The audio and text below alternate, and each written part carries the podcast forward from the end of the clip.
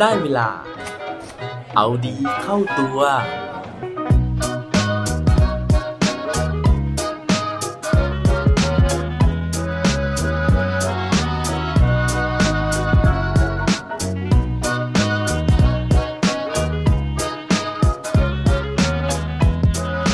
จะทำยังไง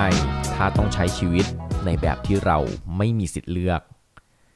สวัสดีครับ พบกับผมชัชวานแสงปรีดีกร และรายการเอาดีเข้าตัว รายการที่จะคอยมาหมั่นเติมวิตามินดีดด้วยเรื่องราวแล้วก็แรงบันดาลใจ เพื่อเพิ่มพลัง และภูมิต้านทานในการใช้ชีวิตให้กับพวกเราในทุกๆวัน เมื่อหลายวันก่อนนะฮะผมได้มีโอกาสไปทานข้าวเย็นกับพี่ที่รู้จักท่านหนึ่งนะครับ แล้วก็ปรากฏว่าชีวิตช่วงนี้ของเขาเนี่ยเจอมรสุมมากมายหลายอย่างเลยนะฮะ แล้วก็เหมือนกับหลาย ๆ คนนะครับที่เขาอาจจะรู้สึกนะฮะว่าชีวิตของเราเนี่ยมันไม่มีทางเลือกเลยนะฮะแล้วก็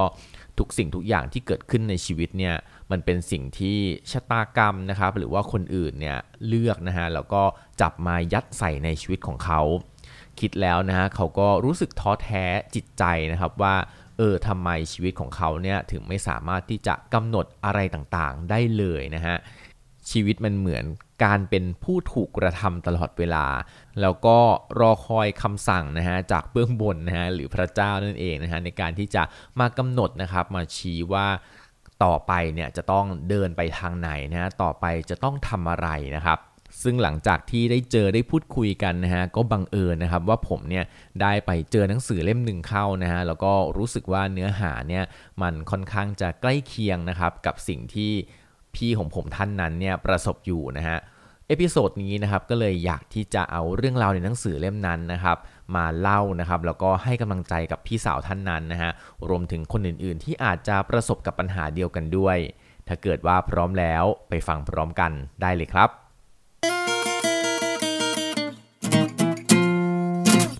อย่างที่เล่าให้ฟังนะฮะว่า เรื่องราวในวันนี้นะครับผมได้เจอจากหนังสือนะครับ ซึ่งต้องบอกว่าเป็นหนังสือที่ผมเนี่ย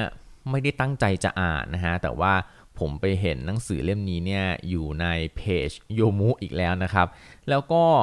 ไม่ได้คิดว่าจะซื้อมาอ่านนะฮะแต่ว่าพอดีเจ้าของเพจเนี่ยเขาแนะนำนะฮะว่าเล่มนี้เนี่ยอ่านแล้วหัวใจฟูดีต่อใจมากๆนะครับ ก็เลยสั่งซื้อมานะครับ แล้วก็ปรากฏว่าวันดีคืนดีนะฮะหลังจากที่ได้เจอกับพี่สาวท่านนั้นนะครับ ผมก็ไปหยิบคำโปรยหนังสือเล่มนี้มาอ่านนะฮะแล้วก็ปรากฏว่าโอ้โห มันโดนใจเหลือเกินนะฮะเพราะว่าชีวิตของเด็กสาวคนนี้นะฮะเขาไม่สามารถที่จะเลือกอะไรในชีวิตได้เลยนะครับ โดยที่หนังสือเล่มนี้นะฮะมีชื่อว่าส่งต่อไออุ่นแห่งความหวังนะครับ ซึ่งเขียนโดยคุณ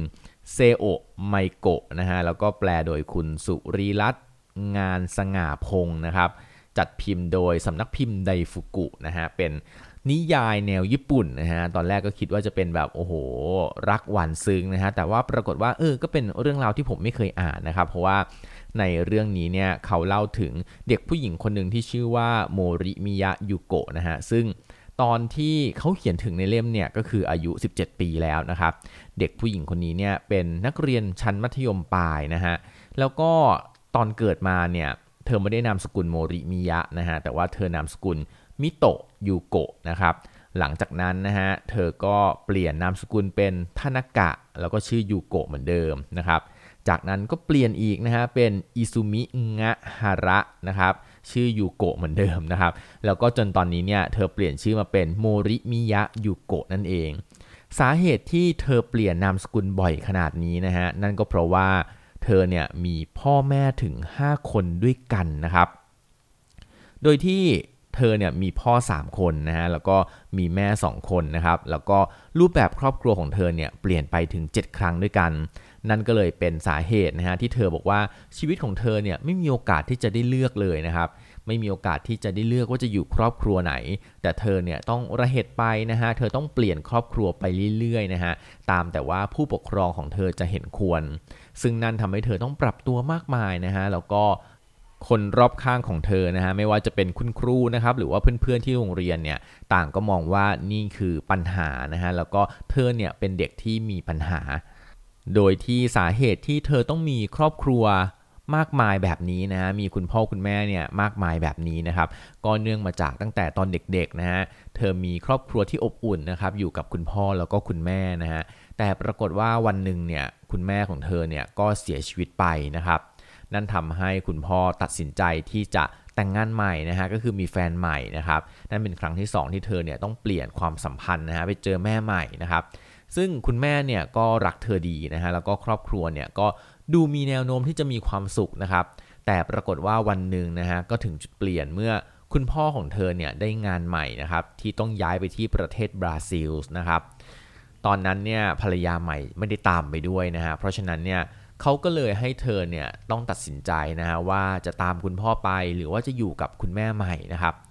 ตอนนั้นเนี่ยเธอกลัวนู่นกลัวนี่กลัวนั่นมากมายนะฮะแล้วก็สุดท้ายเนี่ยคุณแม่ใหม่เนี่ยก็สามารถกล่อมให้เธออยู่ที่ประเทศญี่ปุ่นต่อได้ทำให้เธอต้องแยกจากคุณพ่อนะครับ แล้วก็กลายเป็นว่าเธอต้องอยู่กับคุณแม่ใหม่นะฮะซึ่ง ค่อนข้างเป็นคนที่สนุกสนานนะฮะแต่ว่าอาจจะใช้เงินเกินตัวมากมายไปนะครับ จนสุดท้ายคุณแม่ใหม่ก็ได้แต่งงานนะฮะกับคุณลุงคนหนึ่งนะฮะอายุ60 กว่าแล้วนะครับ แต่ว่ามีฐานะดีนะฮะก่อนที่แม่ใหม่ก็จะทิ้งคุณลุงคนนั้นนะฮะทิ้งสามีใหม่ไปนะครับทำให้เธอต้องอยู่กับสามีใหม่ของแม่เนี่ยตามลำพังนะฮะก่อนที่แม่ของเธอเนี่ยจะมารับเธอกลับไปนะครับแล้วก็ไปเจอกับพ่อใหม่อีกคนหนึ่งนะฮะซึ่งหนุ่มกว่านะครับ แล้วก็จากนั้นเนี่ยแม่ใหม่นะฮะก็ทิ้งเธอไปอีกนะฮะทำให้เธอต้องอยู่กับพ่อใหม่ล่าสุดนะฮะต่อไปนะครับ นั่นก็เป็นชีวิตของเธอนะฮะซึ่งเธอเนี่ยก็บอกว่าช่วงแรกเธอก็รู้สึกนะครับว่าเออทำไมเธอต้องแบบระเหตุไปแบบนี้นะฮะทำไมทุกคนรอบตัวเธอเนี่ยต้องทิ้งเธอไปนะครับ แต่ว่าเธอก็มามองเห็นข้อดีนะฮะเธอมามองเห็นว่า มันเป็นเรื่องดีจังเลยนะฮะที่อย่างน้อยเนี่ยถึงแม้ทุกคนจะจากไปนะครับแต่ว่าคนใหม่ที่เข้ามาในชีวิตเธอเนี่ยก็เป็นคนที่รักเธอนะฮะแล้วก็พร้อมที่จะดูแลเธอ อย่างคุณพ่อคนล่าสุดนะฮะก็คือคุณโมริมิยะเนี่ยเขาตั้งใจมากๆนะฮะว่าเขาจะต้องทำหน้าที่ให้ดีที่สุดแม้ว่าเขาจะเป็นคุณพ่อคนที่3 ซึ่งเขาบอกว่าเขาอาจจะเสียเปรียบคุณพ่อคนที่ 1 กับคนที่2นะฮะเพราะว่าคุณพ่อคนที่ 1 คือคนที่ให้กำเนิด คุณพ่อคนที่ 2 คือคนที่ร่ำรวยนะฮะไม่ว่าเธออยากได้อะไรเธอก็ได้ แต่คุณโมริมิยะเนี่ยไม่มีอะไรที่โดดเด่นนะฮะเป็นแค่คนที่ฉลาดแล้วก็มีความรับผิดชอบ ซึ่งสิ่งนี้แหละก็คือจะเป็นสิ่งที่เขาเนี่ยพยายามทำให้ดีที่สุด เพื่อที่จะมอบความรักให้กับคุณยูโกะนะฮะกลับมาที่ยูโกะนะฮะเขาบอกนะฮะว่าการที่เขาเปลี่ยนครอบครัวบ่อยขนาดนี้นะฮะมันทำให้ เขาเนี่ยมีความรู้สึกหวงวงนิดนึงเหมือนกันนะครับในการที่เขาไม่รู้สึกผูกพันหรือว่าคอนเน็กนะฮะกับคุณพ่อคนใหม่นะฮะไม่ว่าจะเป็นคุณลุงนะฮะอายุ60 กว่าหรือว่าคุณพ่อโมริมิยะคนนี้นะฮะเพราะว่าเธอเนี่ยมาเจอคุณพ่อตอนที่ตัวเธออายุเยอะแล้วนะฮะ อย่างตอนที่มาเจอคุณโมริมิยะเนี่ย เธอมีอายุ 17 ปีแล้ว เพราะฉะนั้นเนี่ย มันก็ไม่ได้มีเรื่องราวในอดีตที่จะผูกพันคนทั้งสองไวัยนะครับ แล้วก็ อายุที่มันไม่ต่างกันมากด้วยฮะคุณโมริมิยะเนี่ยมีอายุประมาณ 37-38 ปีเท่านั้นเองนะครับเพราะฉะนั้นเนี่ยบางครั้งเธอก็จะถูกมองว่าเออคนเนี้ยนะฮะเป็นพ่อหรือเป็นแฟนกันแน่นะฮะเป็นสายตาที่มองเข้ามาจากคนรอบข้าง ซึ่งบางครั้งเนี่ยก็จะทำให้เธออึดอัดนะครับแต่เธอบอกว่านอกจากการที่คนอื่นพยายามที่จะมาบอกเธอนะฮะว่าสิ่งที่เธอเป็นอยู่เนี่ยมันเป็นปัญหานะฮะเธอต้องการคำปรึกษาหรือเปล่า เธอบอกว่าตัวเธอเนี่ย ไม่เคยรู้สึกเลยว่ามันเป็นปัญหานะฮะมันก็คือการเปลี่ยนย้ายครอบครัวนะฮะซึ่งอย่างที่บอกว่าทุกคนเนี่ยก็คือรักเธอนะครับ แล้วก็กลายเป็นว่าเธอเนี่ยรู้สึกว่าเธอได้เปรียบคนอื่นนะฮะจากการที่เธอเนี่ยได้เปลี่ยนครอบครัวบ่อยๆทำให้เธอได้มีประสบการณ์หลากหลายรูปแบบนะฮะตั้งแต่จนนะฮะไปจนกระทั่งรวยนะฮะหรือว่าเจอคนที่มีนิสัยแปลกๆ แต่เธอก็ได้เรียนรู้นะฮะจากนิสัยเหล่านั้นนะครับแล้วก็เธอได้สกิลในการปรับตัวรวมถึง เธอเป็นคนที่ไม่ฟูมไฟกับเรื่องอะไรเลยที่เข้ามาในชีวิตของเธอ เพราะเธอบอกว่าเธอมีภูมิต้านทานนะฮะจากการที่เธอต้องเสียคุณพ่อคุณแม่คนแรกของเธอไปนะฮะทำให้เธอเนี่ยสามารถที่จะจัดการความรู้สึกของตัวเอง ไม่ได้รู้สึกผูกพันหรือว่ารู้สึกเสียดงเสียดายอะไรกับสิ่งที่เข้ามาและจากไปในชีวิตนะฮะเรียกได้ว่า พฤติกรรมเหล่านี้นะฮะเหตุการณ์เหล่านี้เนี่ยมันทำให้เธอเป็นผู้ใหญ่นะฮะแล้วก็สามารถที่จะจัดการปัญหาต่างๆ ได้อย่างดีนะครับ เรื่องราวของน้องโมริมิยะยูโกะเนี่ยคือตอนแม้ตอนแรกนะฮะจะฟังดูเหมือนเออค่อนข้างจะบาลาดนะฮะในการที่เธอต้องเปลี่ยนครอบครัวไปเรื่อยๆ แต่ว่าจนถึงตอนจบอะครับมันมีบทสรุปที่ค่อนข้างจะกินใจนะฮะผมขออนุญาต สปอยเลยแล้วกันนะครับ เพราะว่าคิดว่าไม่น่าจะมีหลายคนที่ได้อ่านหนังสือเล่มนี้นะฮะก็คือสุดท้ายแล้วเนี่ยเธอได้เจอกับคุณพ่อที่บราซิลนะครับที่กลับมาที่ญี่ปุ่นนะฮะเธอได้เจอกับคุณแม่ใหม่ที่ทิ้งเธอไปนะฮะเธอยังคงติดต่อกับคุณพ่อใหม่นะฮะที่เป็นคุณลุงวัย 60 กว่านะครับแล้วก็สุดท้ายเธอก็ยังคงนะฮะอยู่กับคุณโมริมิยะที่เป็นคุณพ่อคนใหม่ล่าสุดนะครับ เรื่องราวเนี่ยมันค่อนข้างอบอุ่นนะฮะแล้วก็มันชี้ให้เห็นนะฮะว่าชีวิตแบบของเธอเนี่ยนะครับสุดท้ายแล้วเนี่ยมันนำพาเธอไปสู่ความสุขในรูปแบบหนึ่งนะฮะกลายเป็นว่าการที่เธอเปลี่ยนครอบครัวบ่อยๆเนี่ยทำให้เธอมีผู้ใหญ่ที่รักเธอมากมายทำให้เธอได้รับคำปรึกษาได้รับคำช่วยเหลือนะฮะจากทุกๆคนนะครับแล้วก็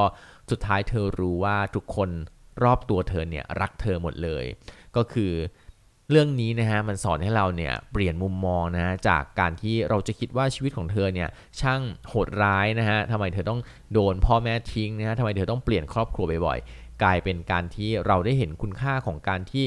บางอย่างเนี่ยมันเกิดขึ้นนะฮะมันน่าจะมีเหตุผลดีๆของมันเสมอ อยู่ที่ว่าเราจะเรียนรู้แล้วก็เราจะยอมรับการเปลี่ยนแปลงนั้นได้หรือไม่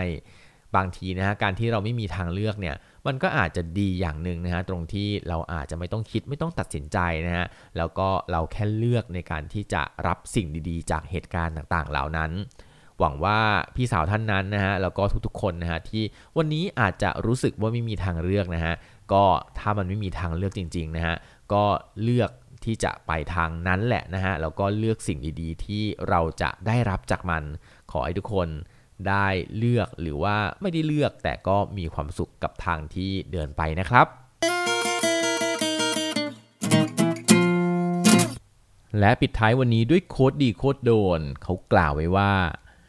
I believe that bad things happen in life to teach us how to look at good things in a whole new light